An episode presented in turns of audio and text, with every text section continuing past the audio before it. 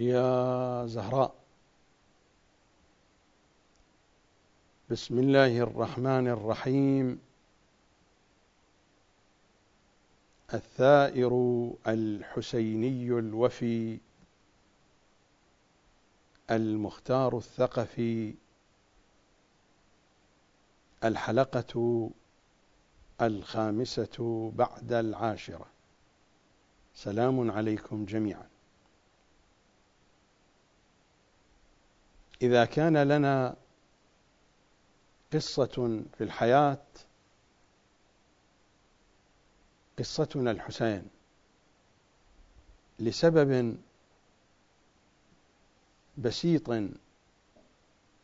وواضح جدا على الأقل عندنا. الحسين الحقيقة الوحيدة في حياتنا. والباقي كله سراب. حاء سين يا نون متن المتون. وكلنا نحن وما حولنا. وما عندنا وعند غيرنا من حق أو باطل. في حواشي الحواشي يا حسين لا زال الحديث يتتابع في أجواء قانون المكر. ومر الحديث في الحلقات المتقدمة عن المكر الإبليسي وعن المكر الرحماني وفي الحلقة السابقة ذكرت عشرين عنوانا عشرين موقفا ومعطى من المعطيات اقتطفتها من سيرة المعصومين. صلوات الله وسلامه عليهم أجمعين. هي تطبيقات ومصاديق لقانون المكر. والمراد من قانون المكر هو المكر الرحماني في مواجهة المكر الإبليسي. في هذه الحلقة سأستمر بذكر معطيات أخرى كي تتضح الصورة أكثر وأكثر. من هذه المعطيات أقرأ هذه الرواية عليكم وستكتشفون هذا المعطى. الرواية أقرأها من كتاب التهذيب. أحد الأصول أو المجامع الحديثية الرئيسة عند شيعة أهل البيت. كتاب تهذيب الأحكام للشيخ الطوسي. الجزء الثاني صفحة 270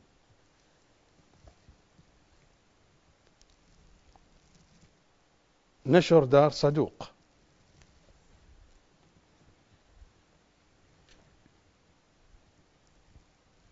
عن سالم أبي خديجة عن أبي عبد الله عليه السلام قال سأل إنسان وأنا حاضر. أحدهم يسأل الإمام الصادق يروي لنا سالم أبو خديجة هذه الرواية. فهذا السائل الذي يسأل الإمام الصادق يقول ربما دخلت المسجد وبعض أصحابنا يصلي العصر وبعضهم يصلي الظهر. يعني هناك اختلاف فيما بينهم في أوقات الصلوات. ربما دخلت المسجد وبعض أصحابنا يصلي العصر وبعضهم يصلي الظهر.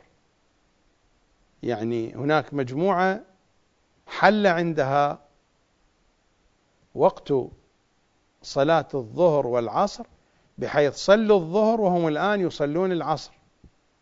وهناك مجموعة أيضا من الشيعة الآن يصلون صلاة الظهر لأن الوقت حل عندهم متأخرا وهم في نفس المسجد.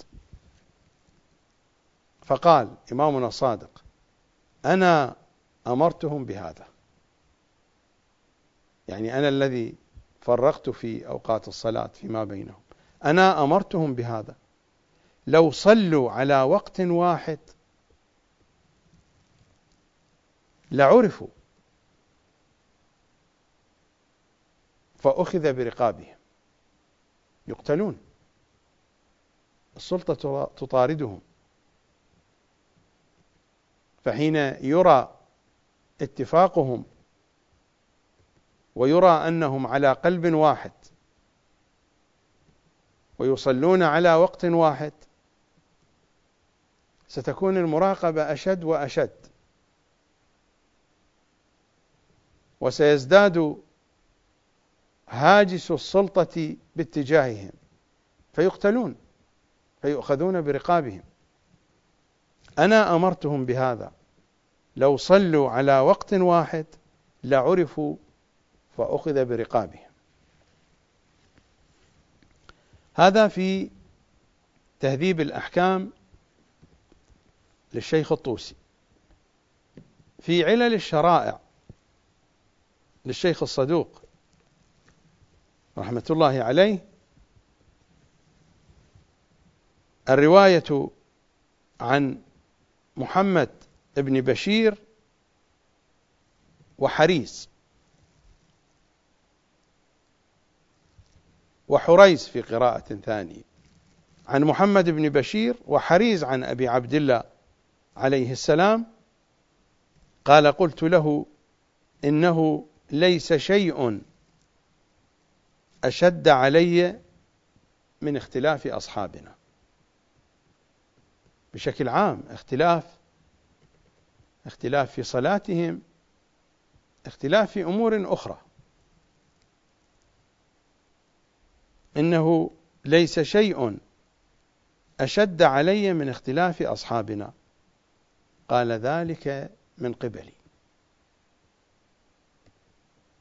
قطعا هذه الحالة ليست على طول الخط لكن في مقطع زماني في مقطع مكاني لمجموعة معينة إذا كان المكان آمنا والزمان له خصوصياته قطعا لا يقع مثل هذا الأمر. هذا نوع من أنواع المكر ونوع من أنواع الاحتراز. قلت له إنه ليس شيء أشد علي من اختلاف أصحابنا قال ذلك من قبلي.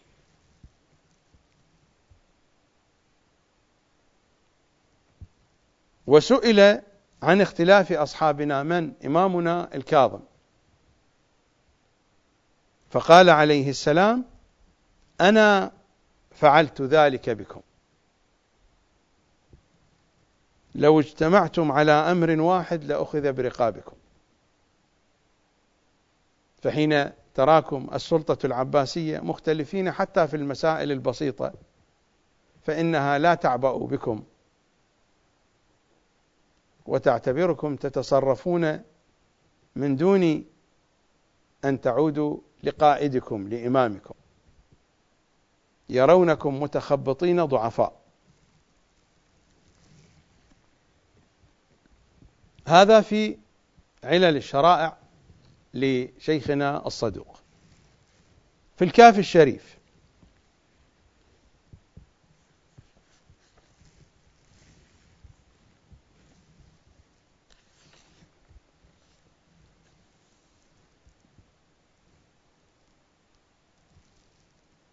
عن زرارة ابن أعين أو أعين في قراءة من القراءات. عن زرارة ابن أعين عن أبي جعفر عليه السلام قال سألته عن مسألة فأجابني. زرارة يسأل الإمام الباقر. سألته عن مسألة فأجابني. ثم جاءه رجل فسأله عنها فأجابه بخلاف ما أجابني. ثم جاء رجل آخر فأجابه بخلاف ما أجابني وأجاب صاحبي في مجلس واحد. فلما خرج الرجلان قلت يا ابن رسول الله رجلان من أهل العراق من شيعتكم قدما يسألان فأجبت كل واحد منهما بغير ما أجبت صاحبه. فقال يا زرارة إن هذا خير لنا وأبقى لنا ولكم. ولو اجتمعتم على أمر واحد لصدقكم الناس علينا. لصدقكم الناس علينا السلطة تراقبهم مراقبة شديدة. فحينما يرون اتفاقا في القول وفي الفعل سيؤدي ذلك إلى هلاك المنظومة الشيعية. إن هذا خير لنا وأبقى لنا ولكم ولو اجتمعتم على أمر واحد لصدقكم الناس علينا ولكان أقل لبقائنا وبقائكم. زرارة يقول ثم قلت لأبي عبد الله للإمام الصادق. الكلام السابق كان ما بين زرارة والإمام الباقر. قال ثم قلت لأبي عبد الله عليه السلام شيعتكم لو حملتموهم على الأسنة أو على النار. الأسنة يعني الرماح جمع لسنان. شيعتكم لو حملتموهم على الأسنة أو على النار لمضوا وهم يخرجون من عندكم مختلفين. قال فأجابني بمثل جواب أبيه. نفس الكلام السابق إن هذا خير لنا وأبقى لنا ولكم. عن نصر الخثعمي قال سمعت أبا عبد الله عليه السلام يقول من عرف أن لا نقول إلا حقا فليكتفي بما يعلم منا فإن سمع منا خلاف ما يعلم فليعلم أن ذلك دفاع منا عنه. وهذا الكلام ينطبق على شخصيات قريبة منهم صلوات الله عليهم والأئمة لعنوهم في بعض الأحيان ذموهم ذما شديدا تبرأوا منهم. فماذا يقول الإمام؟ من عرف أنا لا نقول إلا حقا فليكتفي بما يعلم منا. فإن سمع منا خلاف ما يعلم فليعلم أن ذلك دفاع منا عنه.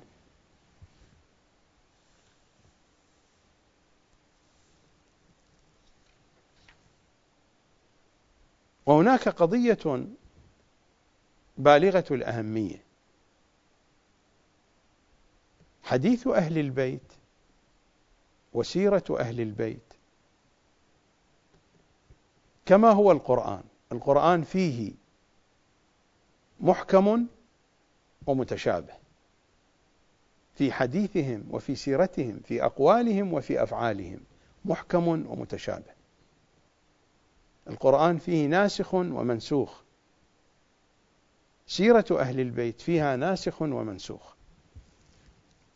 عن محمد بن مسلم عن أبي عبد الله عليه السلام قال قلت له ما بال أقوام يروون عن فلان وفلان عن رسول الله؟ لا يتهمون بالكذب. يعني هناك أشخاص ينقلون الحديث عن النبي لا يتهمون بالكذب. فيجيء منكم خلافه خلاف هؤلاء الأشخاص الثقات. قال إن الحديث ينسخ كما ينسخ القرآن.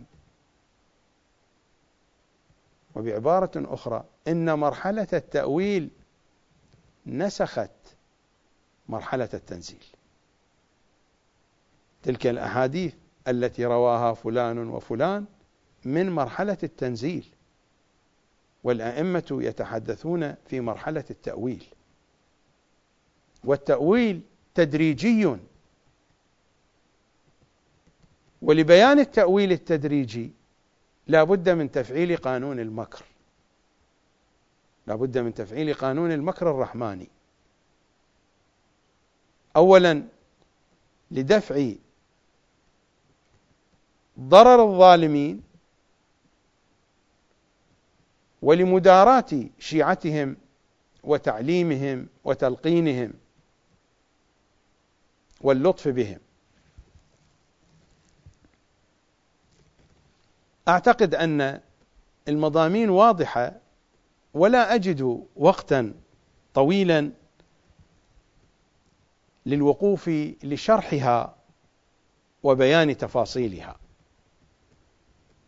لكن كل هذه المطالب تتعاضد في نفس الاتجاه.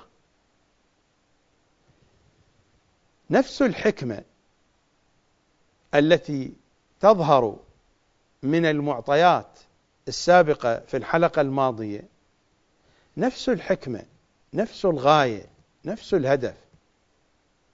هي تتجلى في هذه المعطيات أيضا. رواية عن إمامنا الحسن العسكري صلوات الله وسلامه عليه. يرويها صاحب البحار عن الخرائج والجرائح للمحدث الكراجكي.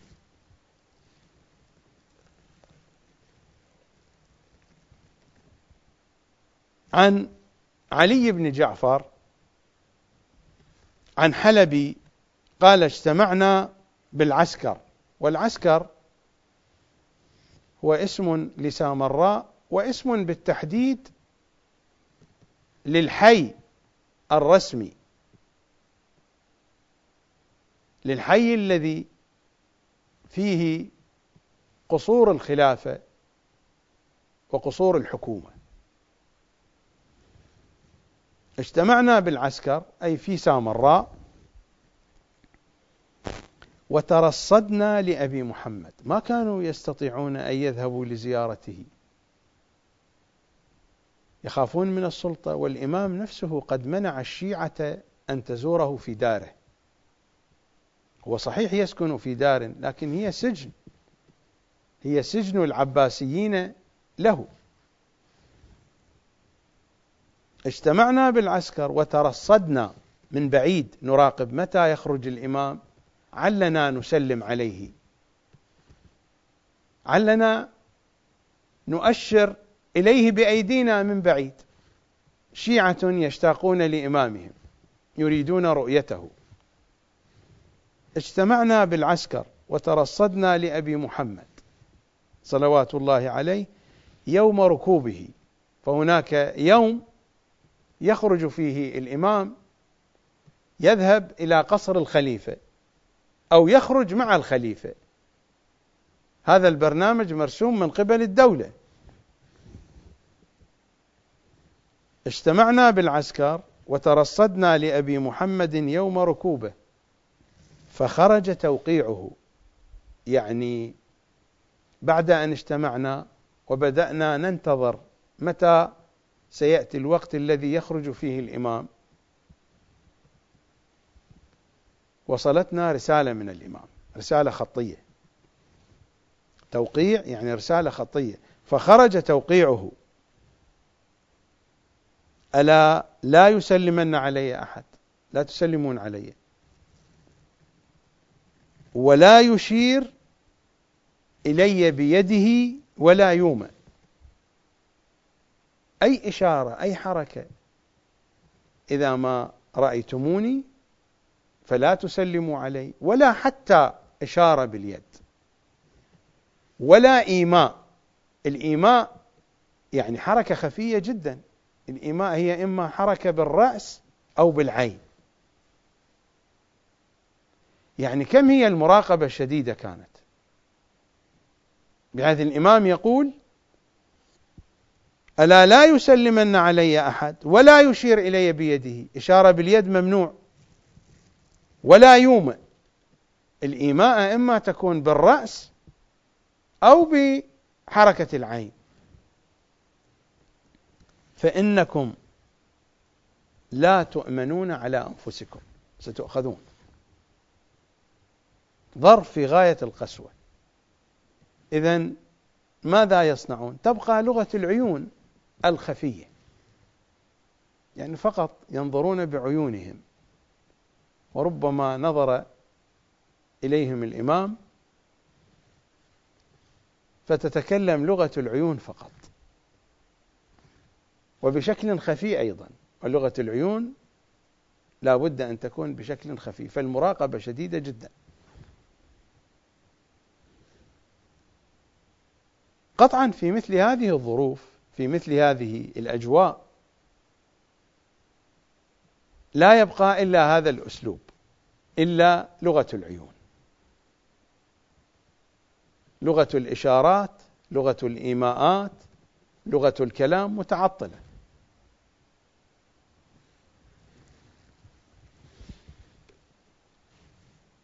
في الأحاديث التي تتناول الشؤونات المهدوية هناك قانون.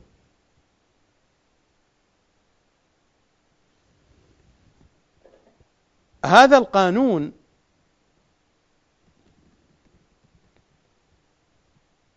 يمكن أن نصطلح عليه قانون الأماني.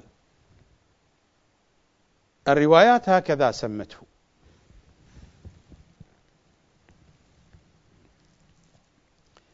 في غيبة شيخنا النعماني.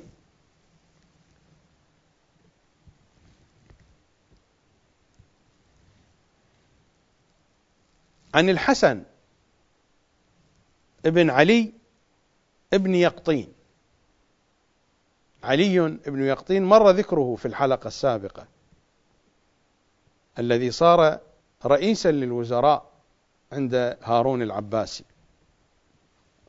بتنسيق وأمر وترتيب من الإمام موسى بن جعفر صلوات الله عليهما.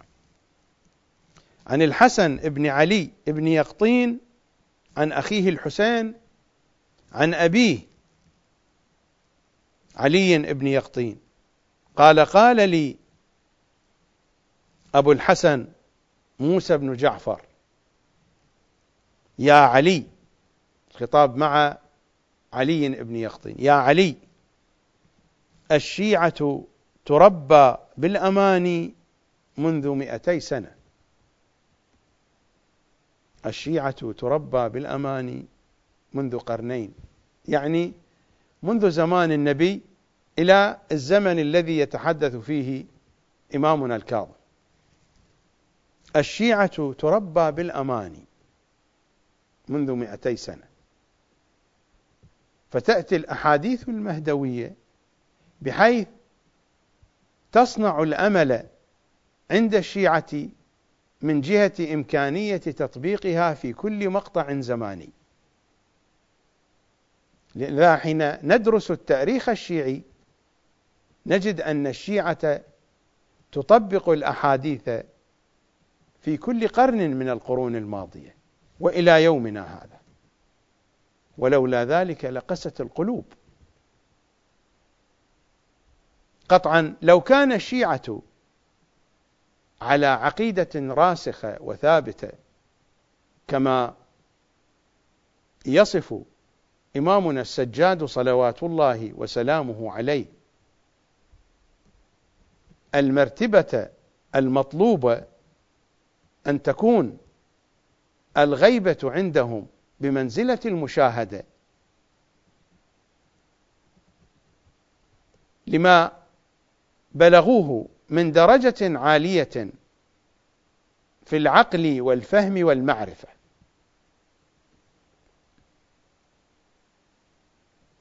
كما يقول إمامنا السجاد لأن الله تبارك وتعالى قد أعطاهم من العقول والأفهام والمعرفة ما صارت به الغيبة عندهم بمنزلة المشاهدة. لو بلغ الشيعة إلى هذا الحد لما احتاجوا إلى قانون الأماني ولما نسج الأئمة أحاديث الشؤون المهدوية بهذا القانون بقانون الأمنيات. يا علي الشيعة تربى بالأماني منذ مئتي سنة ولا زلنا إلى الآن نتربى بالأماني قال وقال يقطين لابنه علي ابن يقطين. ما بالنا قيل لنا فكان.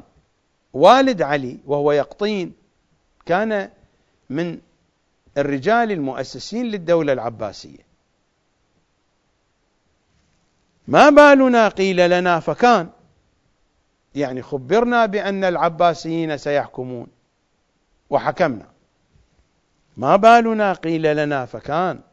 وقيل لكم أنتم باعتبار أن عليا من شيعة الأئمة وإن كان هذا الأمر خافيا على العباسيين.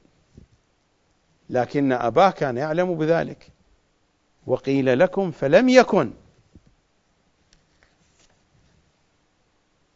فقال له علي إن الذي قيل لكم ولنا كان من مخرج واحد هو من محمد وآل محمد. غير أن أمركم حضر وقته فأعطيتم محضة تمامة فكان كما قيل لكم. وإن أمرنا لم يحضر فعللنا بالأماني والآن يشرح لأبيه ما فهمه من الإمام الكاظم قانون الأماني وإن أمرنا لم يحضر فعللنا بالأماني فلو قيل لنا إن هذا الأمر لا يكون إلا إلى مئتي سنة وثلاثمائة سنة لقست القلوب ولرجعت عامة الناس عن الإيمان إلى الإسلام. ولكن قالوا ما أسرعه وما أقربه تألفا لقلوب الناس وتقريبا للفرج. قانون الأماني هو أيضا جزء وتطبيق من قانون المكر الرحماني.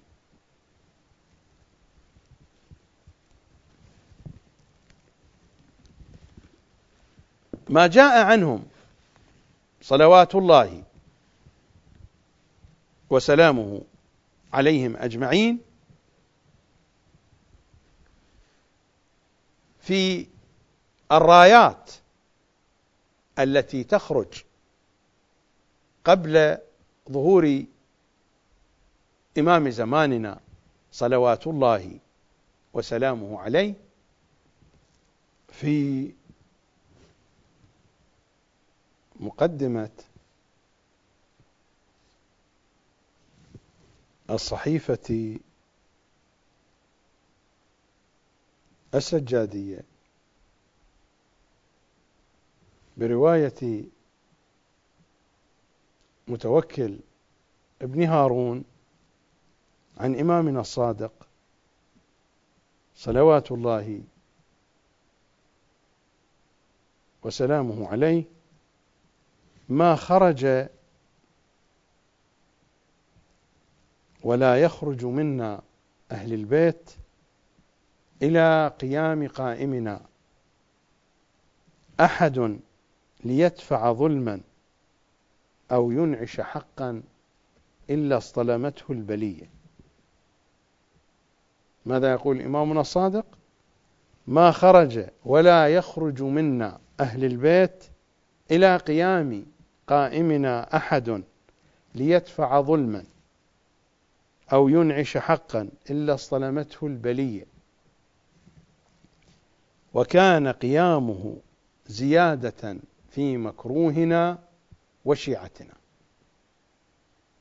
وكان قيامه زيادة في مكروهنا وشيعتنا يعني في مكروهنا ومكروه شيعتنا.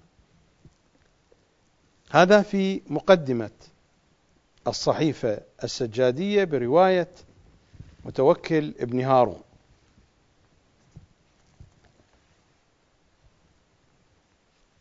ابن إدريس الحلي في السرائر ينقل لنا هذه الرواية. ذكر بين يدي أبي عبد الله عليه السلام من خرج من آل محمد. فقال صلوات الله عليه لا أزال وشيعتي بخير ما خرج الخارجي من آل محمد. لا أزال وشيعتي بخير ما خرج الخارجي من آل محمد. ولوددت أن الخارجي من آل محمد خرج وعلي نفقة عياله. بالضبط الرواية الأولى مغربة الرواية الثانية مشرقة. الرواية الأولى تذهب بهذا الاتجاه الرواية الثانية تذهب باتجاه معاكس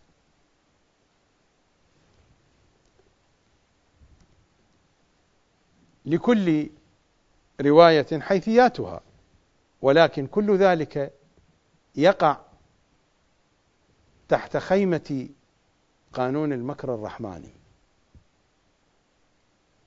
هناك ذوق وخيط واحد ينظم كل هذه المعطيات كل التفاصيل التي مرت في الحلقة الماضية والتفاصيل التي أشرت إليها الآن.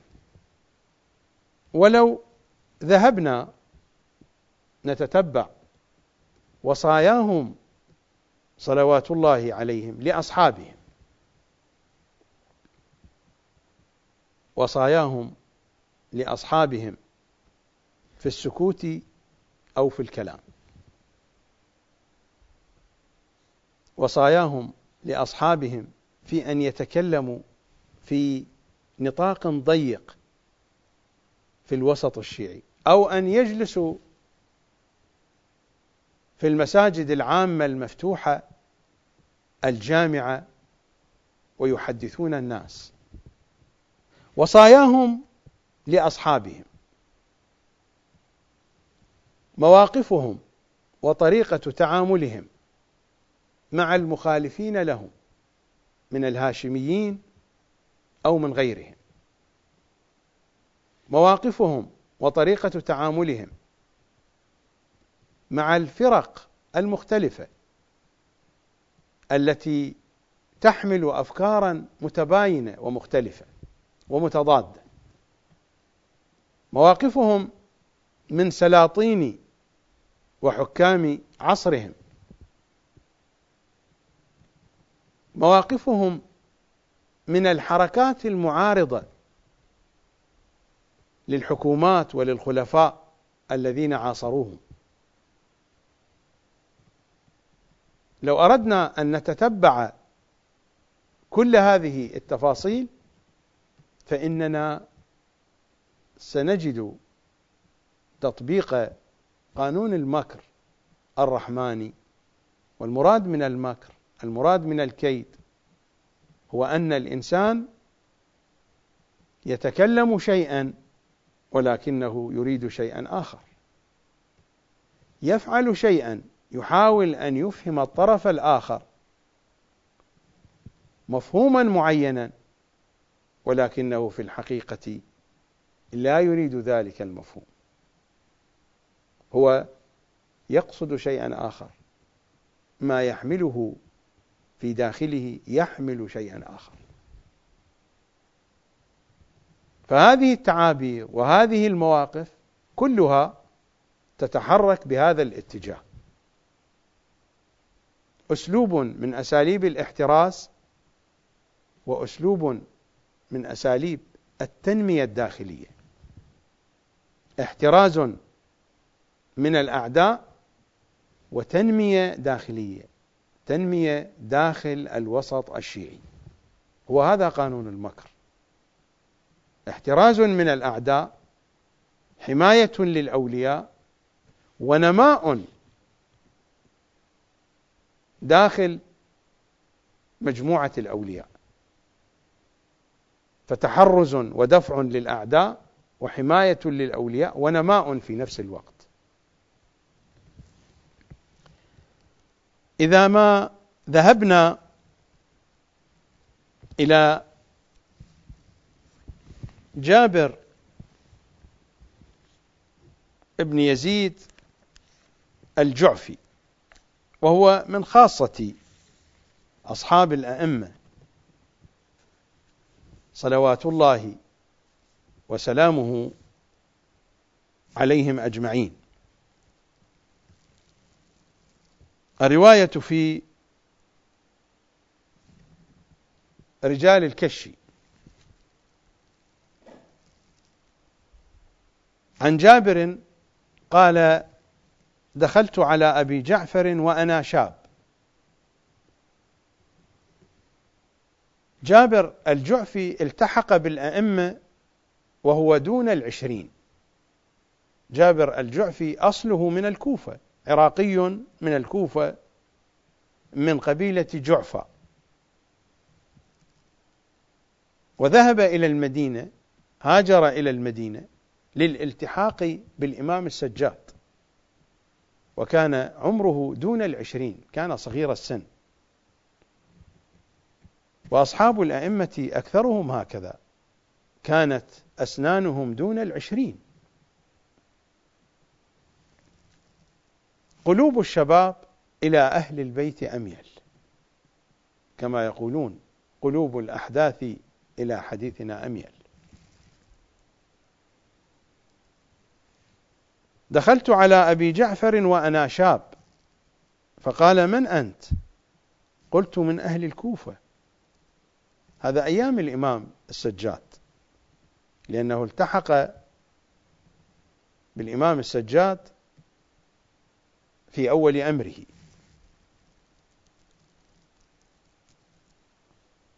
فقال من أنت؟ قلت من أهل الكوفة. قال ممن؟ قلت من جعفى. قال ما أقدمك إلى ها هنا؟ قلت طلب العلم. قال ممن؟ قلت منك. قال فإذا سألك أحد من أين أنت؟ فقل من أهل المدينة. يعني المدينة المنورة. قال قلت أسألك قبل كل شيء عن هذا أيحل لي أن أكذب؟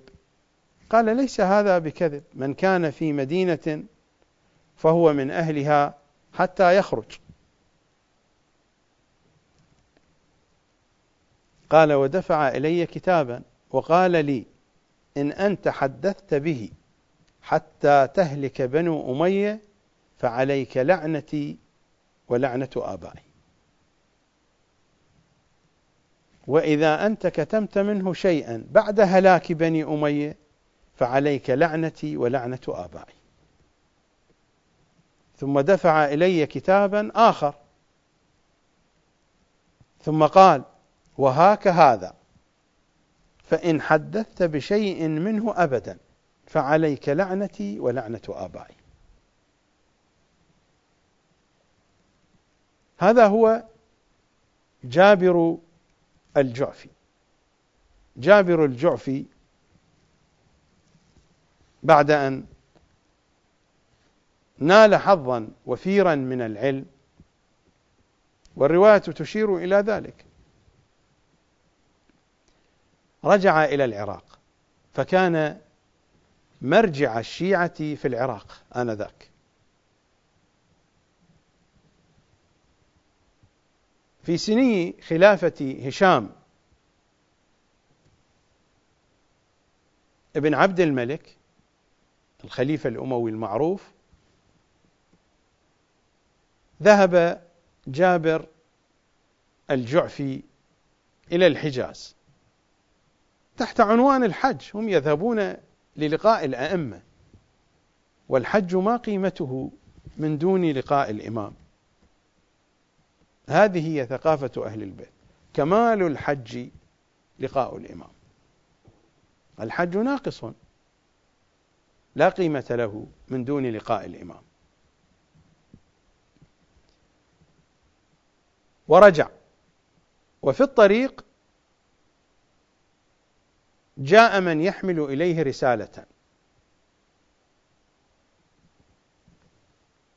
الرسالة من إمامنا الباقر. ما الذي جاء في هذه الرسالة؟ يأمره الإمام إذا ما وصل إلى الكوفة أن يتظاهر بالجنون. جابر الجعفي حامل أسرار أهل البيت مرجع الشيعة آنذاك في العراق. وفعلا لما وصل إلى الكوفة وصلت القافلة اليوم.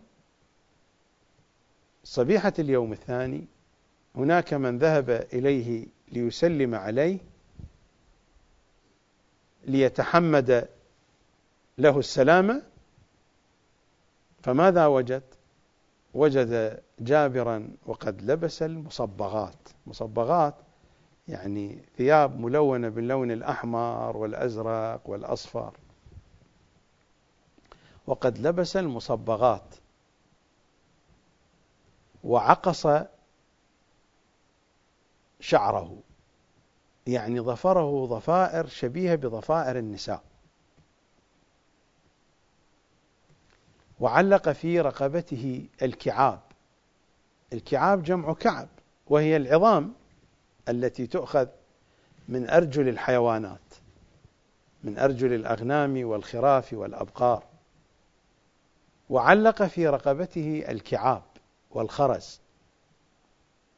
وأخذ جريدة وشدها بخيط وامتطاها على أنها فرس له. وحمل قوصرة. القوصرة هي الوعاء الذي يصنع من خوص النخيل يوضع فيه التمر أو غير التمر.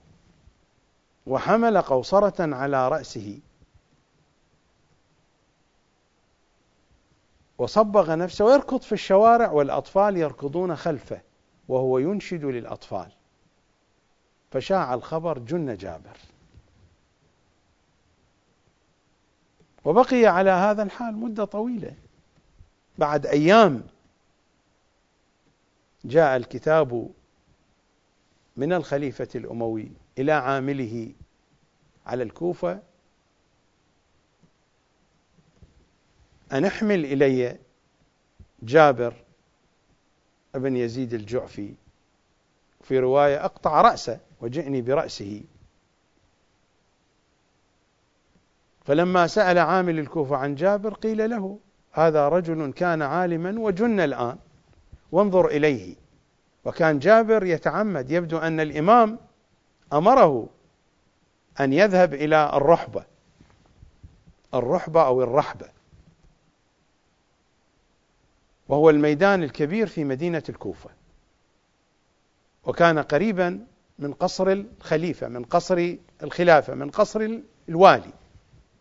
فأطل الوالي من قصره على ميدان الرحبة ورأى جابرا يركض بمصبغاته وعلى الجريدة فكتب والأطفال يركضون خلفه كتب إلى الخليفة الأموي بأن الرجل قد جن وأنا رأيته بعيني فتركوه.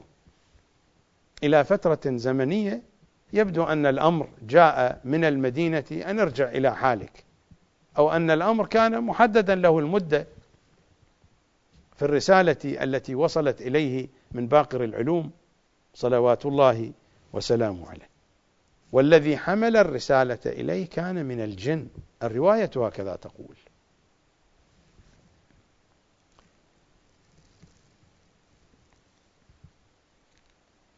وإنما أشرت إلى هذه الملاحظة كي يعرف أن الأئمة في بعض الأحايين يستعملون الجن مثل ما أن إبليس يستعمل الجن ويستعمل البشر الأئمة أيضا في مواجهة المكر الإبليسي الذي يستعمل الجان والبشر هم يستعملون الجان والبشر والملائكة.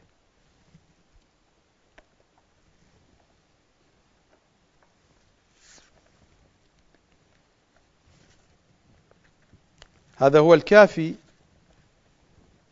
الجزء الأول من كتاب الكافي الشريف والشيخ الكليني عقد بابا في الجزء الأول باب أن الجن يأتيهم فيسألونهم عن معالم دينهم ويتوجهون في أمورهم. يتوجهون في أمورهم يعني أن الأئمة يأمرونهم ببعض المأموريات. أقرأ لكم الرواية عن النعمان ابن بشير قال كنت مزاملا لجابر ابن يزيد الجعفي.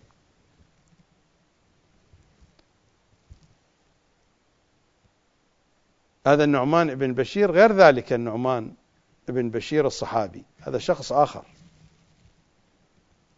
عن النعمان بن بشير قال كنت مزاملا لجابر ابن يزيد الجعفي فلما أن كنا بالمدينة دخل على أبي جعفر فودعه وخرج من عنده وهو مسرور حتى وردنا الأخيرجة أول منزل نعدل من فيد إلى المدينة يوم جمعة. فصلينا الزوال. فلما نهض بنا البعير إذا أنا برجل طوال طويل آدم يعني شديد السمرة معه كتاب فناوله جابرا فتناوله فقبله ووضعه على عينيه. يبدو أن جابر يعرف هذا الرسول. إلا أن يكون الرسول قد قال له كلاما لم يذكر في هذه الرواية. فلما نهض بنا البعير وقال كنت مزاملا.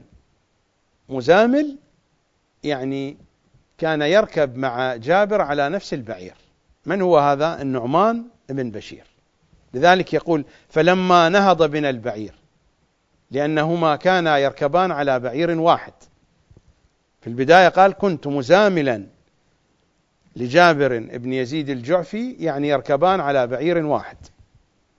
فلما أن كنا بالمدينة دخل على أبي جعفر فودعه وخرج من عنده وهو مسرور حتى وردنا الأخيرجة أول منزل نعدل من فيد فيد أيضا اسم منطقة قريبة من المدينة من فيد إلى المدينة يوم جمعة فصلينا الزوال فلما نهض بنا البعير يعني بعد الصلاة إذا أنا برجل طوال آدم معه كتاب فناوله جابرا فتناوله فقبله يبدو أنه يعرف الرسول ووضعه على عينيه وإذا هو ما في الكتاب من محمد بن علي إلى جابر بن يزيد وعليه طين أسود رطب.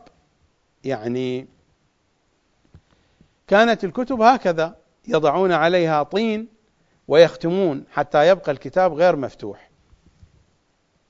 طين يضعون شمع مواد أخرى المهم كي يختم الكتاب. وعليه طين أسود رطب. فقال متى عهدك بسيدي؟ بين الطين رطب الآن موضوع. متى عهدك بسيدي؟ فقال الساعة. الساعة يعني في هذه اللحظة. هذه مسافة تحتاج إلى وقت من الأخيرج إلى المدينة. فلم يكن من البشر كان من الجن هذا الرسول. لذلك الشيخ الكليني أين وضعها وضعها في هذا الباب.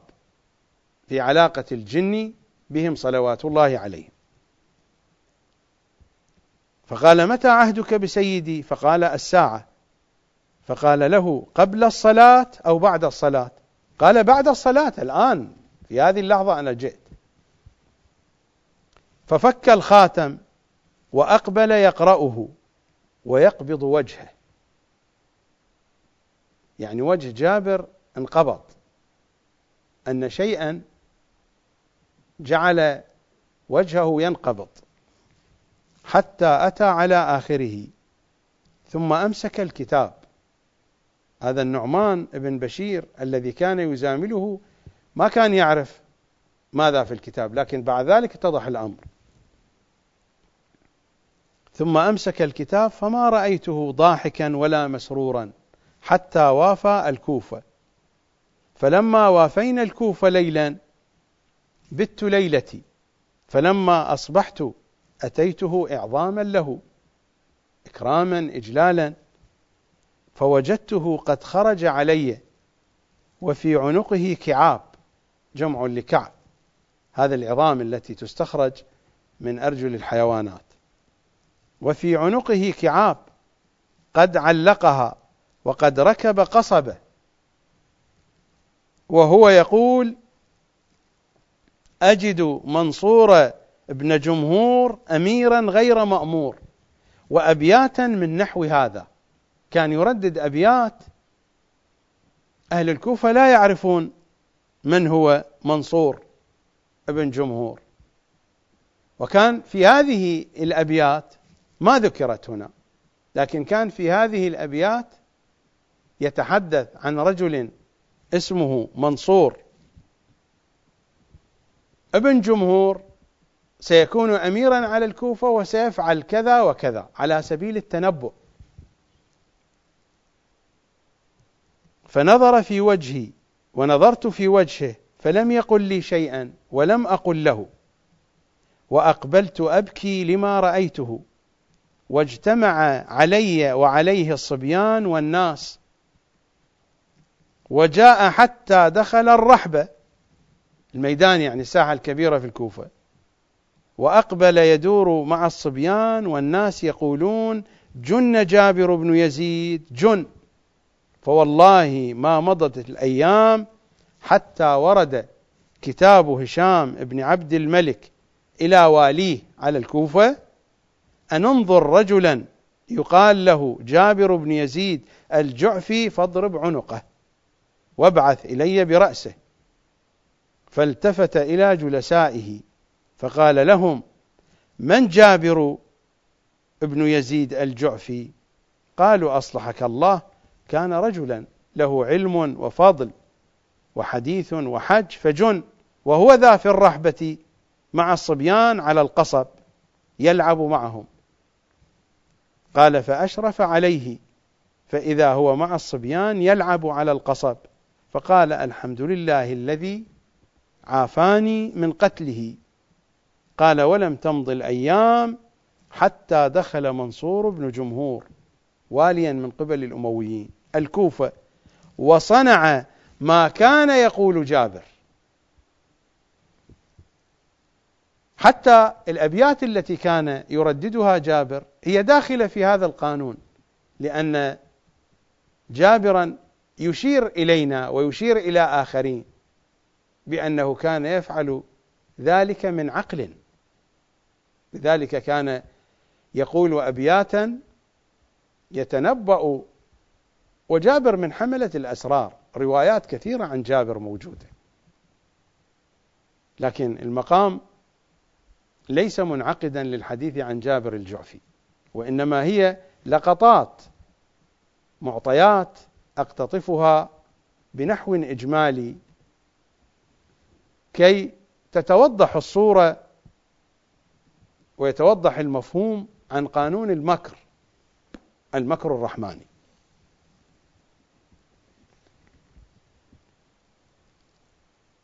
رواية ينقلها الشيخ المجلس في البحار.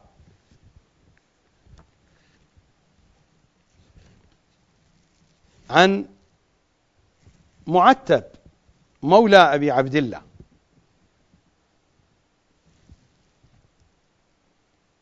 عن معتب مولى أبي عبد الله عليه السلام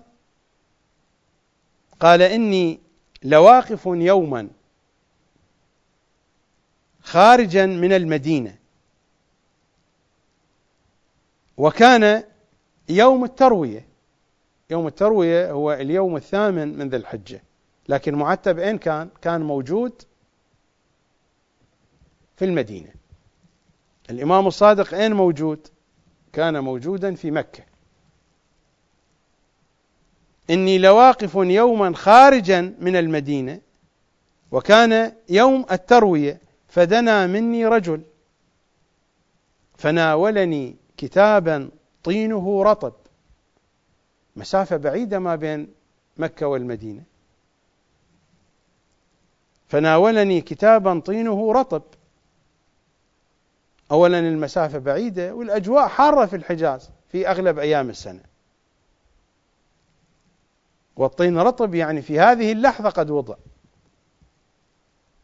والكتاب من أبي عبد الله عليه السلام وهو بمكة حاج الإمام الصادق بمكة ومعتب أين؟ في المدينة. ففضته وقرأته فإذا فيه إذا كان غدا افعل كذا وكذا. ونظرت إلى الرجل لأسأله متى عهدك به؟ فلم أر شيئا. سلمني وغاب. فلما قدم أبو عبد الله عليه السلام سألته عن ذلك. فقال ذلك من شيعتنا من مؤمني الجن. إذا كانت لنا حاجة مهمة أرسلناهم فيها. تتعاضد في المضمون مع نفس الكلام الذي جاء في قصة جابر ابن يزيد الجعفي. في الكافي الشريف الجزء الأول الرواية عن أبان قال أخبرني الأحول. الأحول هو مؤمن الطاق من أصحاب أئمتنا من أصحاب الإمام الصادق. قال أخبرني الأحول يعني مؤمن الطاق أن زيد بن علي ابن الحسين بعث إليه وهو مستخف. مؤمن الطاق كان في العراق وكان في الكوفة. بعد ذلك انتقل إلى بغداد وسمي بمؤمن الطاق لأنه الشيعي الوحيد الذي كان له دكان في منطقة الطاق في بغداد. والمراد من الطاق هو طاق كسرى طاق المدائن. على أي حال ليس الحديث الآن عن ترجمة الأحول. أخبرني الأحول أن زيد بن علي بن الحسين بعث إليه وهو مستخف. أيام كان زيد في الكوفة. والأحول موجود في الكوفة أيضا.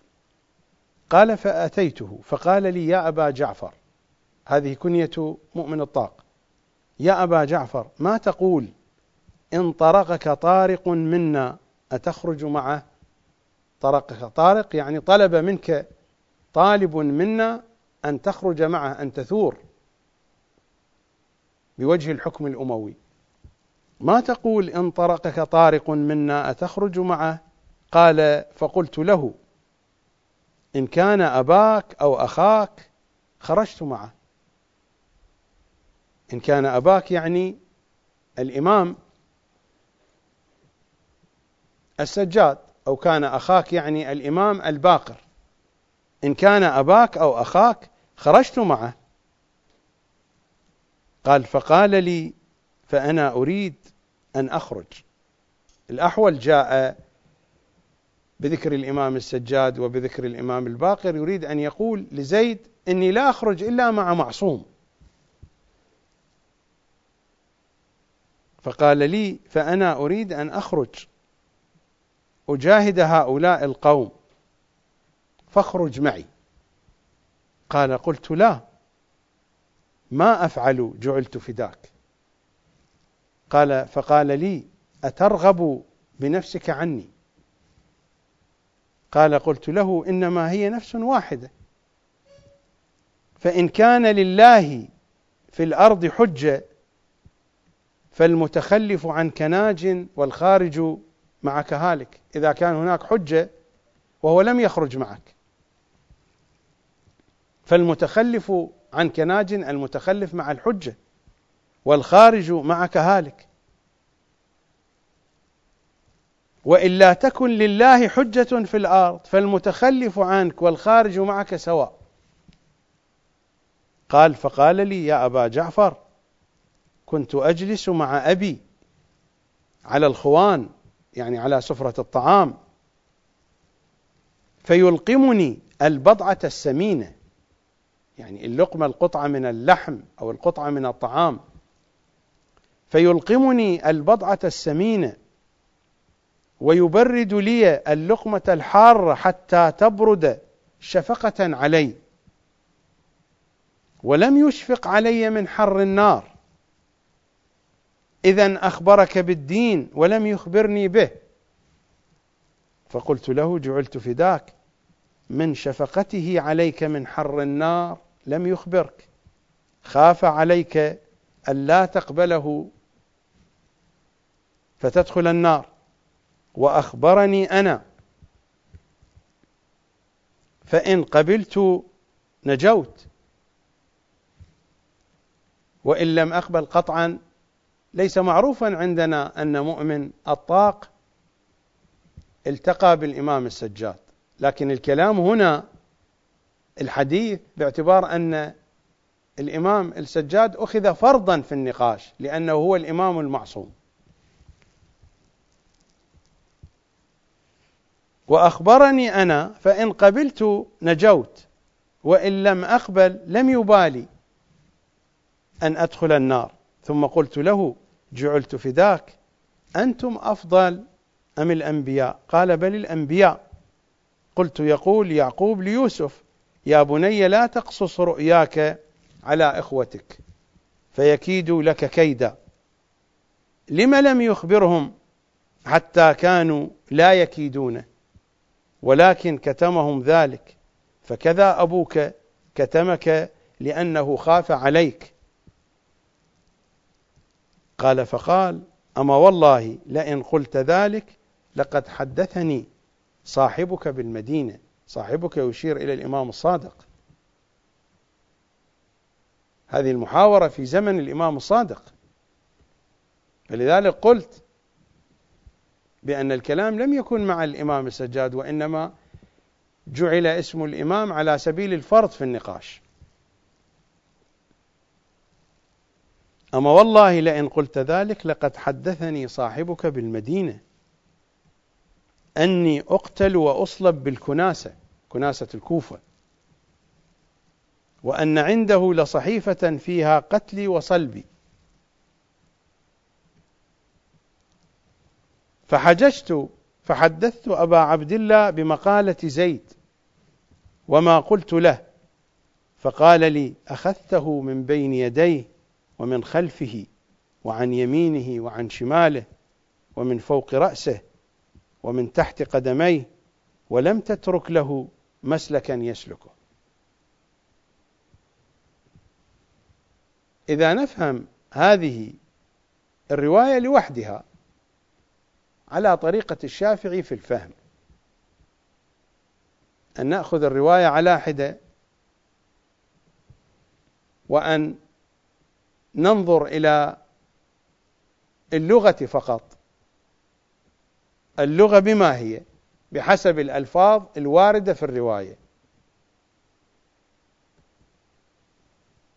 فإن فهما سيتولد عندنا يختلف مئة بالمئة عن الفهم الحقيقي وعن حقيقة الأمر التي تتضح من مجموع أحاديثهم وكلماتهم. الكلام الذي دار أنتم أفضل أم الأنبياء؟ قال بل الأنبياء. وهذه من بديهيات ثقافة أهل البيت أن الأنبياء من شيعتهم. فكيف يكون شيعتهم أفضل منهم؟ من شيعتهم تشريعا وتكوينا. تكوينا خلقوا من فاضل طينتهم. وتشريعا دينهم لا يقوم إلا بنبوة النبي وولاية علي والأئمة. ما بعث نبي إلا بهذا. فهم شيعة تكوينا وشيعة تشريعا. ولكن لماذا كانت المكالمة بهذه الصيغة بهذه الصورة؟ لأن هذا الكلام سينقل. إمامنا الصادق أئمتنا كانوا يؤسسون في نفس الوقت لاتجاهين. كانوا يعلمون ويربون وينشئون علماء ومجموعة من أصحابهم.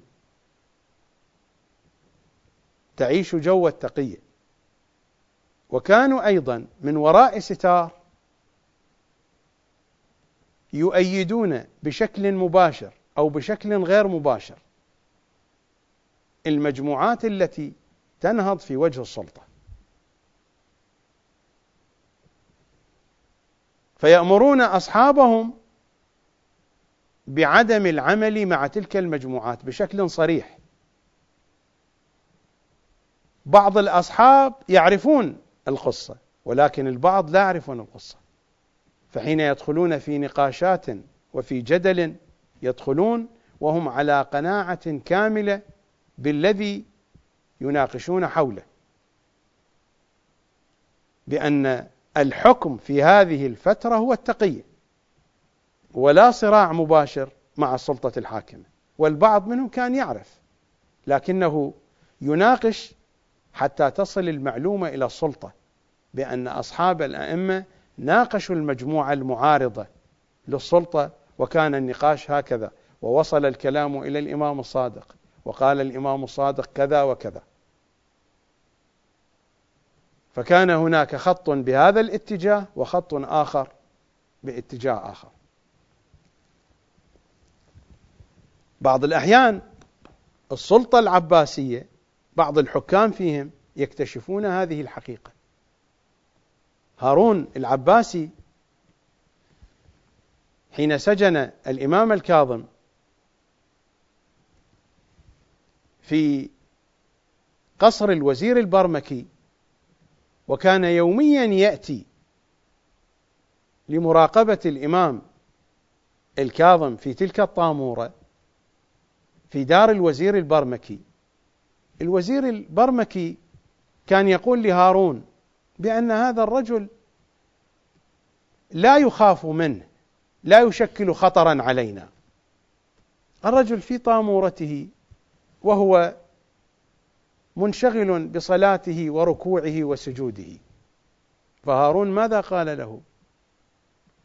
قال كل الذي يجري في شرق البلاد وغربها. من هنا أصابع تحرك الذي خرج في اليمن أو ذلك الذي خرج في طبرستان أو ذلك الذي خرج في أفريقيا. كل هذه الأحداث هناك أصابع من هنا. البعض منهم كان يعرف ولكن ليس الجميع كانوا يعرفون التفاصيل. إذا نذهب إلى عيون أخبار الرضا لشيخنا الصدوق رحمة الله عليه والرواية عن الإمام الصادق.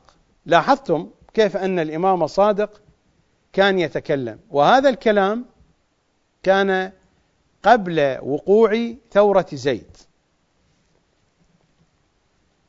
عن الفضيل ابن يسار. والفضيل ابن يسار أيضا من أصحاب الإمام الصادق. لكن الإمام ما نهاه عن الاشتراك في ثورة زيد واشترك في ثورة زيد الفضيل ابن يسار. الرواية عن عبد الله بن سنان عن الفضيل بن يسار عبد الله بن سنان أيضا من أصحاب الإمام الصادق ما اشترك في ثورة زيد. تلاحظون الخطوط مؤمن الطاق ناقش زيد وهذا النقاش انتشر في الوسط الشيعي. عبد الله بن سنان ما اشترك ولا ناقش. الفضيل بن يسار اشترك في المعركة اشترك في الثورة. عن الفضيل بن يسار قال انتهيت إلى زيد بن علي بن الحسين عليه السلام صبيحة يوم خرج بالكوفة. انتهيت إليه يعني صرت قريبا منه في ساحة المعركة. فسمعته يقول من يعينني منكم على قتال أنباط أهل الشام فوالذي بعث محمدا بالحق بشيرا ونذيرا. لا يعينني منكم على قتالهم أحد إلا أخذت بيده يوم القيامة فأدخلته الجنة بإذن الله عز وجل. هذا الكلام يقوله زيد لو لم يكن الإمام الصادق وراء زيد هل يقول مثل هذا الكلام بملء فيه؟ يعني الطرف الآخر يستطيع أن يقول هذا الكلام الأمويون. لا يستطيعون أن يقولوا هذا الكلام بهذه القوة وبهذه الوثاقة. من يعينني منكم على قتال أنباط أهل الشام. الأنباط هم قوم يسكنون الشام.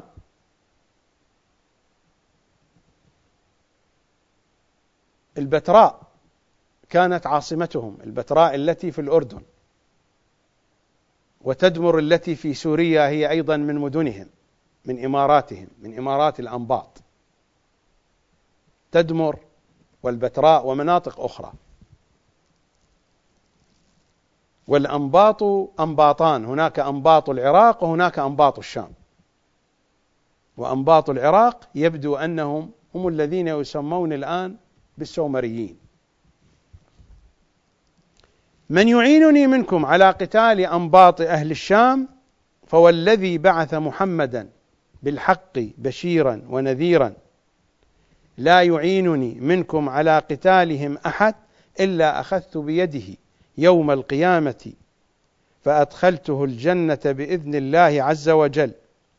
فلما قتل قتل زيد وانتهت المعركة اكتريت راحلة وتوجهت نحو المدينة.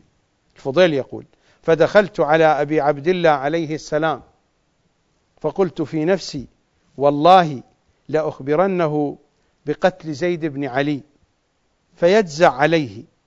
فلما دخلت عليه قال ما فعل عمي زيد. الإمام يعرف أن الفضيل وبأمره قطعا خرج مع زيد. ما فعل عمي زيد؟ فخنقتني العبرة. فقال قتلوه؟ قلت إي والله قتلوه. قال فصلبوه؟ قلت إي والله فصلبوه. قال فأقبل يبكي. دموعه تنحدر عن جانبي خده كأنها الجمان. الجمان يعني اللؤلؤ. ثم قال يا فضيل شهدت مع عمي زيد قتال أهل الشام؟ قلت نعم. فقال فكم قتلت منهم؟ قلت ستة قال فلعلك شاك في دمائهم. قلت لو كنت شاكا ما قتلتهم. لماذا يسأله الإمام؟ باعتبار أن الخط الثاني يشكك بحسب برنامج الإمام يشكك في ثورة زيد. والإمام أنشأه. وذلك هو المكر. في مواجهة المكر الإبليسي في مواجهة مكر الظالمين. قال فلعلك شاك في دمائهم. قلت لو كنت شاكا ما قتلتهم. فسمعته وهو يقول الفضيل يقول سمعت الإمام الصادق يقول أشركني الله في تلك الدماء. يعني كنت شريكا معكم في قتال هؤلاء وفي سفح دمائهم. فسمعته وهو يقول أشركني الله في تلك الدماء. ما مضى والله زيد عمي وأصحابه إلا شهداء.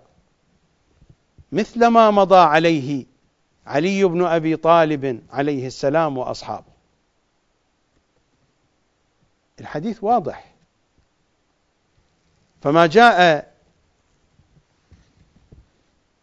من قدح وذم أو عدم تأييد في الروايات له مساره. وما جاء من مدح وتأييد إلى الدرجة التي يقول فيها الإمام الصادق أشركني الله في تلك الدماء وأن زيدا وأصحابه مضوا على الذي مضى عليه علي بن أبي طالب وأصحابه. في روايات عندنا الذين قتلوا مع زيد كالذين قتلوا مع رسول الله صلى الله عليه وآله.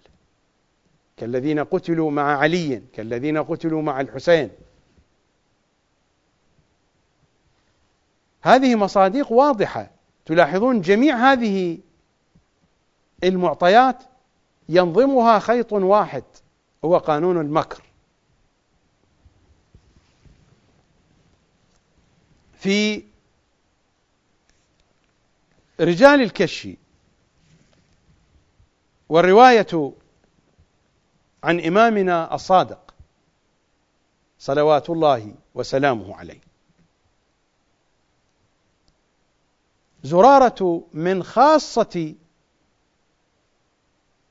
أصحاب إمامنا الصادق هو الذي يقول الجنة تشتاق إلى زرارة. ولكن الإمام لعنه لعن زرارة. وانتشر لعن زرارة انتشارا فظيعا في وقتها.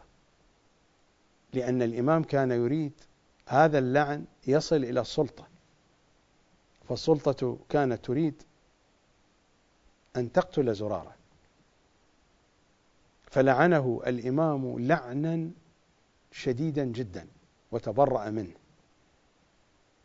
وأعلن عداءه لزرارة. بحيث أن الشيعة صدمت لكنها صدقت بأن زرارة ملعون بأن زرارة عدو للإمام الصادق. انتشر لعنه انتشارا فظيعا رائجا جدا. السلطة صدقت به والشيعة صدقوا به. وزرارة كبير أصحاب الإمام الصادق في العراق. مرجع الشيعة في العراق.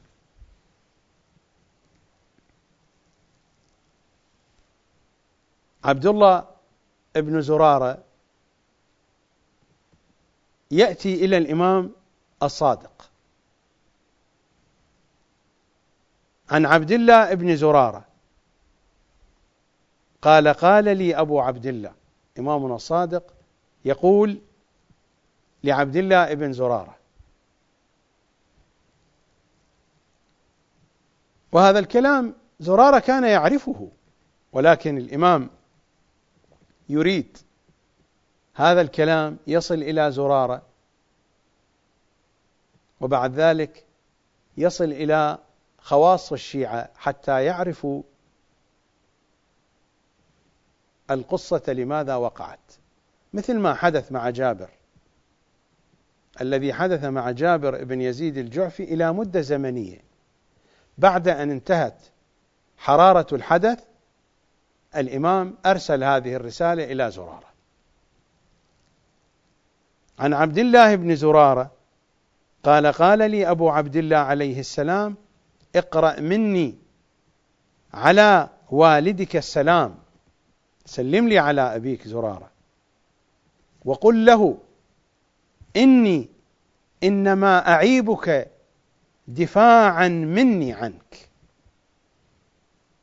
فإن الناس والعدو فإن الناس والعدو الناس في ذلك إشارة حتى إلى الشيعة لأنه كان من الشيعة من يؤذي زرارة كما كان من الشيعة ومن كبار الشيعة من يؤذي المفضل. فإن الناس والعدو يسارعون. الناس هنا يقصد منها بعض الشيعة وعموم الناس الذين لا هم مع أهل البيت ولا مع أعدائهم. يعني لم يصدر منهم عداء واضح. أما العدو واضح من هو العدو. العدو السلطة ووعاظ السلاطين ومحدثو السلطة وفقهاء السلطة اقرأ مني على والدك السلام وقل له إني إنما أعيبك دفاعا مني عنك فإن الناس والعدو يسارعون إلى كل من قربناه يؤذونه يسارعون إلى كل من قربناه وحمدنا مكانه أي واحد نحن نحمده ونقربه الناس والأعداء يسارعون لأي شيء. يسارعون لإدخال الأذى في من نحبه ونقربه. ويرمونه ويتهمونه ويرمونه لمحبتنا له وقربه ودنوه منا ويرون إدخال الأذى عليه وقتله. ويحمدون كل من عبناه الذي نعيبه الناس تحمده. القصة هي القصة الواقع هو الواقع. من بأيديهم السلطة السلطة السياسية السلطة المالية السلطة الدينية دائما في مواجهة أولياء أهل البيت. هذا على طول الخط.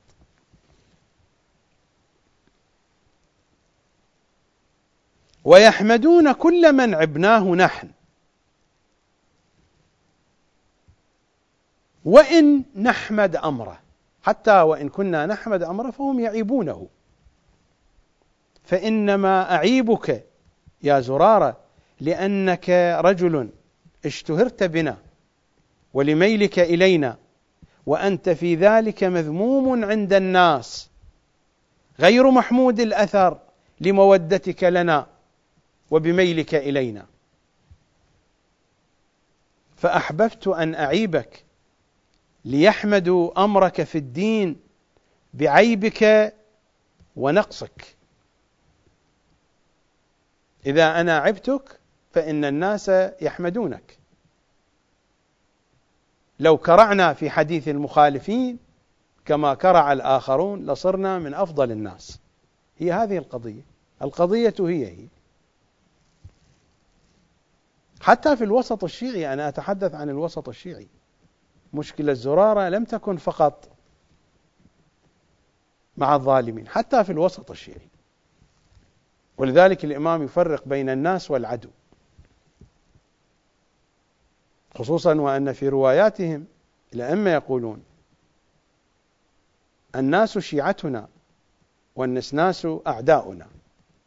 فمصطلح الناس يستعمل بشكل خاص في بعض الموارد في شيعتهم. مثل هذا المورد. فالناس شيعتهم والنسناس أعداؤهم. هكذا هم يقولون. لست أنا الذي أقول.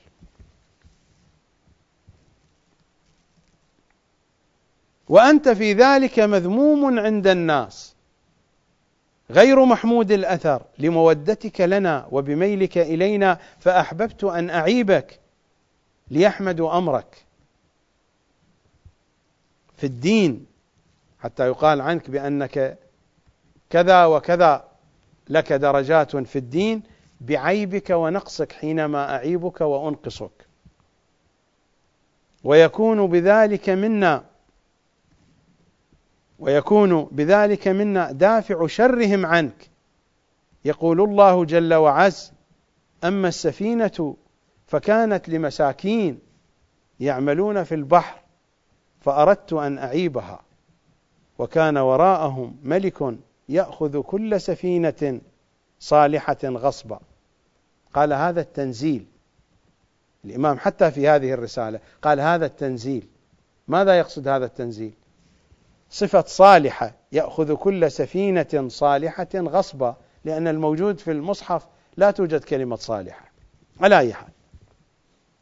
وكان وراءهم ملك يأخذ لأن إذا قالت الآية يأخذ كل سفينة إذا يأخذ السفينة الصالحة والمعيبة. بينما الخضر حين أعاب السفينة الملك ما أخذها. لكن لو كانت الآية كما هي موجودة الآن يأخذ كل سفينة كان المفروض هذا الملك يأخذ حتى السفينة المعابة. لكن الإمام قال الآية هكذا نزلت يأخذ كل سفينة صالحة غصبا. هذا التنزيل. قال هذا التنزيل من عند الله صالحة. يعني كلمة صالحة موجودة. لا والله ما عابها ما عابها الخضر إلا لكي تسلم من الملك. ولا تعطب على يديه. ولقد كانت صالحة ليس للعيب منها مساخ. والحمد لله فافهم المثل. افهم المثل يرحمك الله فإنك والله أحب الناس إلي. وأحب أصحاب أبي حيا وميتا. فإنك والله يا زرارة أحب الناس إلي. وأحب أصحاب أبي حيا وميتا. يعني في حياة أبي وفي موته أنت أحب أصحاب أبي إلي.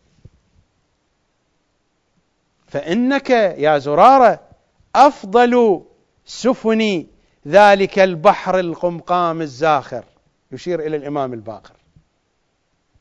باعتبار جعل مقارنة فيما بين زرارة وما بين السفينة التي عابها الخضر.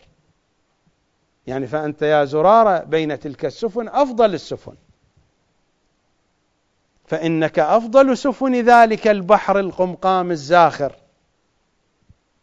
وإن من ورائك ملكا ظلوما غصوبا يرقب عبور كل سفينة صالحة ترد من بحر الهدى أي من منه من الصادق من بحر آل محمد ليأخذها غصبا ثم يغصبها وأهلها.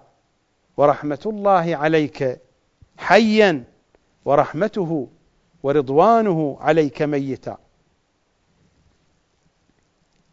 ولقد أدى إلي ابناك الحسن والحسين رسالتك. حاطهما الله وكلاهما ورعاهما وحفظهما بصلاح أبيهما كما حفظ الغلامين. في قصة الخضر كما حفظ الغلامين حينما بنى الخضر الجدار للغلامين كي يحفظ الكنز تحت الجدار. وإنما حفظ الغلامان لأي شيء في كنزهما لصلاح أبيهما. ولقد أدى إلي ابناك الحسن والحسين رسالتك. حاطهما الله وكلاهما ورعاهما وحفظهما بصلاح أبيهما كما حفظ الغلامين. فلا يضيقن صدرك من الذي أمرك أبي وأمرتك به. وأتاك أبو بصير بخلاف الذي أمرناك به. يعني جاءتك رسالة أخرى. فلا والله ما أمرناك ولا أمرناه إلا بأمر وسعنا ووسعكم الأخذ به. ولكل ذلك عندنا تصاريف ومعان توافق الحق. هذا هو المكر الذي أتحدث عنه. ولكل ذلك عندنا تصاريف ومعان توافق الحق. ولو أذن لنا أن نبين الحقائق ونكشف الأمور لعلمتم أن الحق في الذي أمرناكم به. لكن هو مكر كيف يكشف يعني؟ لا يمكن أن يكشف. وفي مواجهة المكر الإبليسي. ولو أذن لنا أن نكشف الأمور لعلمتم أن الحق في الذي أمرناكم به. فردوا إلينا. ردوا إلينا بكلكم بعقولكم بوجدانكم بضمائركم. ردوا إلينا. إن الدين وأصل الدين رجل. هي هذه الكلمة كافية. فردوا إلينا الأمر وسلموا لنا. واصبروا لأحكامنا وارضوا بها وارضوا بها. والذي فرق بينكم هذه الخطوط والاتجاهات والذي فرق بينكم فهو راعيكم. مثل ما فرقوا في قضية الصلاة مجموعة تصلي الظهر مجموعة تصلي العصر. مثل ما فرق الإمام مجموعة تناقش زيد مثل مؤمن الطاق مجموعة على الحياد. مثل عبد الله ابن سنان. مجموعة تشترك وتقاتل مثل الفضيل ابن يسار. والذي فرق بينكم فهو راعيكم. الذي استرعاه الله خلقه وهو أعرف بمصلحة غنمه في فساد أمرها. فإن شاء فرق بينها. لتسلم. ثم يجمع بينها لتأمن من فسادها وخوف عدوها في آثار ما يأذن الله. ويأتيها بالأمن من مأمنه والفرج من عنده. عليكم بالتسليم والرد إلينا وانتظار أمرنا وأمركم وفرجنا وفرجكم. ولو قد قام قائمنا وتكلم متكلمنا ثم استأنف بكم تعليم القرآن وشرائع الدين إلى آخر الرسالة. رسالة طويلة. وهي رسالة في غاية الأهمية. رسالة تشتمل على حقائق واضحة جدا. أعتقد لو أنني جئت برسالة زرارة فقط رسالة الإمام الصادق إلى زرارة لو جئت بها وشرحت ألفاظها وشرحت عباراتها بشكل موسع لكانت كافية في بيان قانون المكر. لكنني أردت أن أبين لمن يتابعني بأن منهج لحن القول يحتاج إلى موسوعية في الحديث. راجعوا الحلقة التي تحدثت فيها عن أهم مفردات منهج لحن القول. من أهم هذه المفردات هو معرفة القوانين من خلال دراسة السيرة المعصومة. ومن أهم هذه المفردات الموسوعية في الحديث في حديثهم. تلاحظون هذه العناوين التي تحدثت عنها في الحلقة الماضية وفي هذه الحلقة ومثلها أضعافها وأضعاف أضعافها في حديث أهل البيت. لكن الوقت لا يكفي. لا أستطيع أن أتناول كل المطالب. من خلال هذه الأمثلة من خلال هذه العناوين والمصاديق والمعطيات المتنوعة أعتقد أن قانون المكر بات واضحا. فحينما تواجهنا أحاديث تمدح المختار وأحاديث تذم المختار حينئذ تكون الصورة واضحة. أننا بتطبيق قانون المكر تتجلى لنا الحقيقة. لذلك في الحلقة القادمة إن شاء الله تعالى في حلقة يوم غد سأتناول ما جاء من مدح ومن قدح في شخصية المختار رضوان الله تعالى عليه. ولكنني أقول لمن يتابعني تذكروا هذه الحقائق.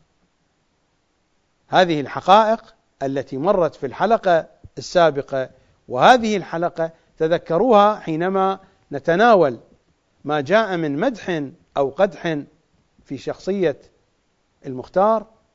وقت البرنامج قارب على الانتهاء ختام البرنامج نذهب إلى زيارة سيد الشهداء على طريقة خدمة الحسين. ملا باسم والفاصل الأخير من البرنامج. سلام الله على الشيبة.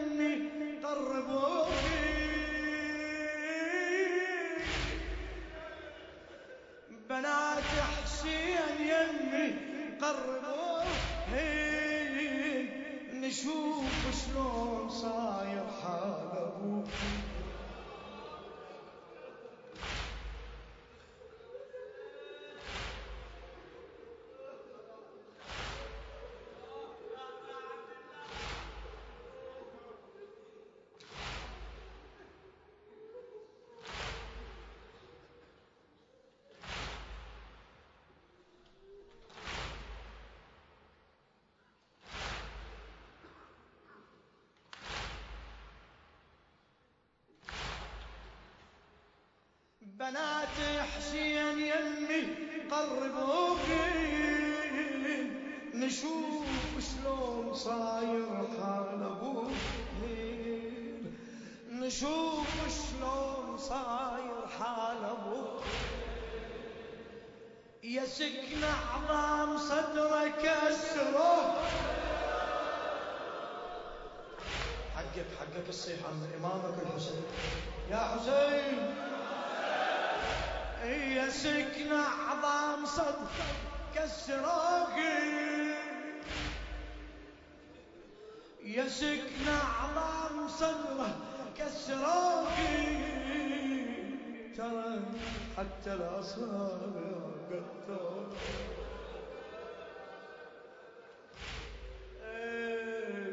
ترى حتى الأصابع قطر وبعد الصوت بقى عالي وثيابه سلموا بقى عالي وثيابه سلموا درى لو ما درى بحال السبوع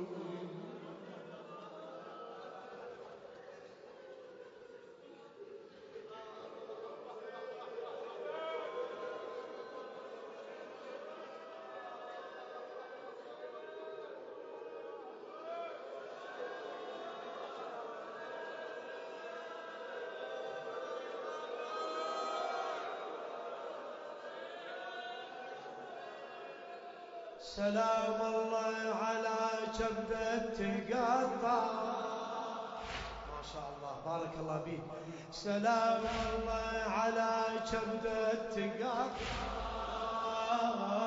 سلام الله على جسمه توزع أزور دمع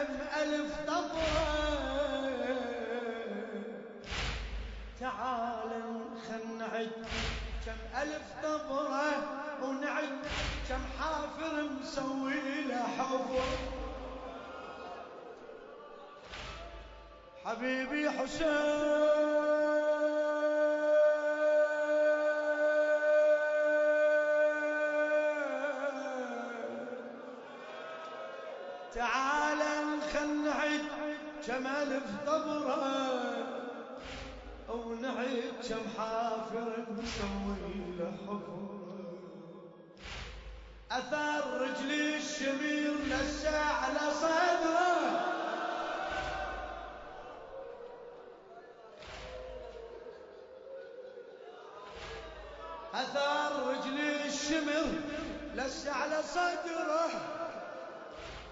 تراب ودم تجمع فوق نحره.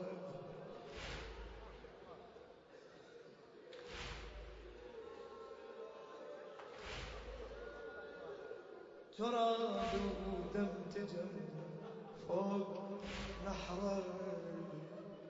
يا سكنة والديك حيرني أمره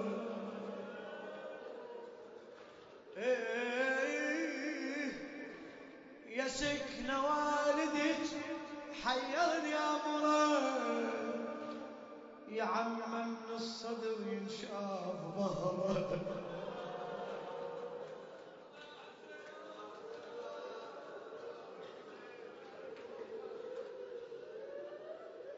يا عم من الصدر ينشاف ظهره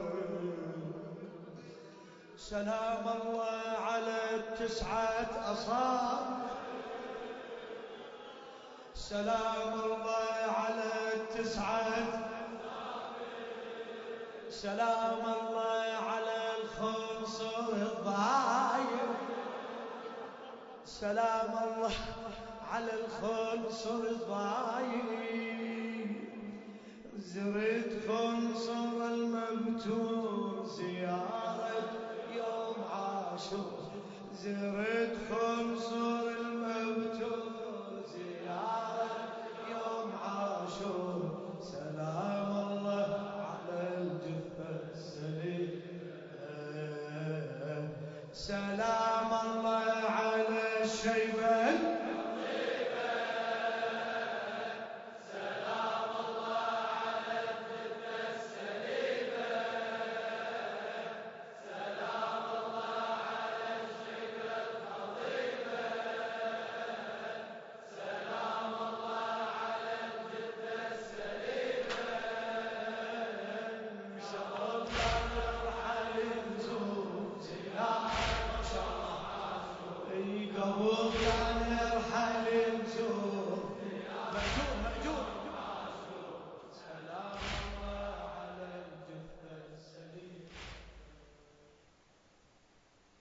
ألقاكم غدا إن شاء الله تعالى على مودتي وولايتي ومحبة إمام زماننا الحجة بن الحسن. صلوات الله وسلامه عليه. سلام على نحرك الدامي يا حسين في أمان الله.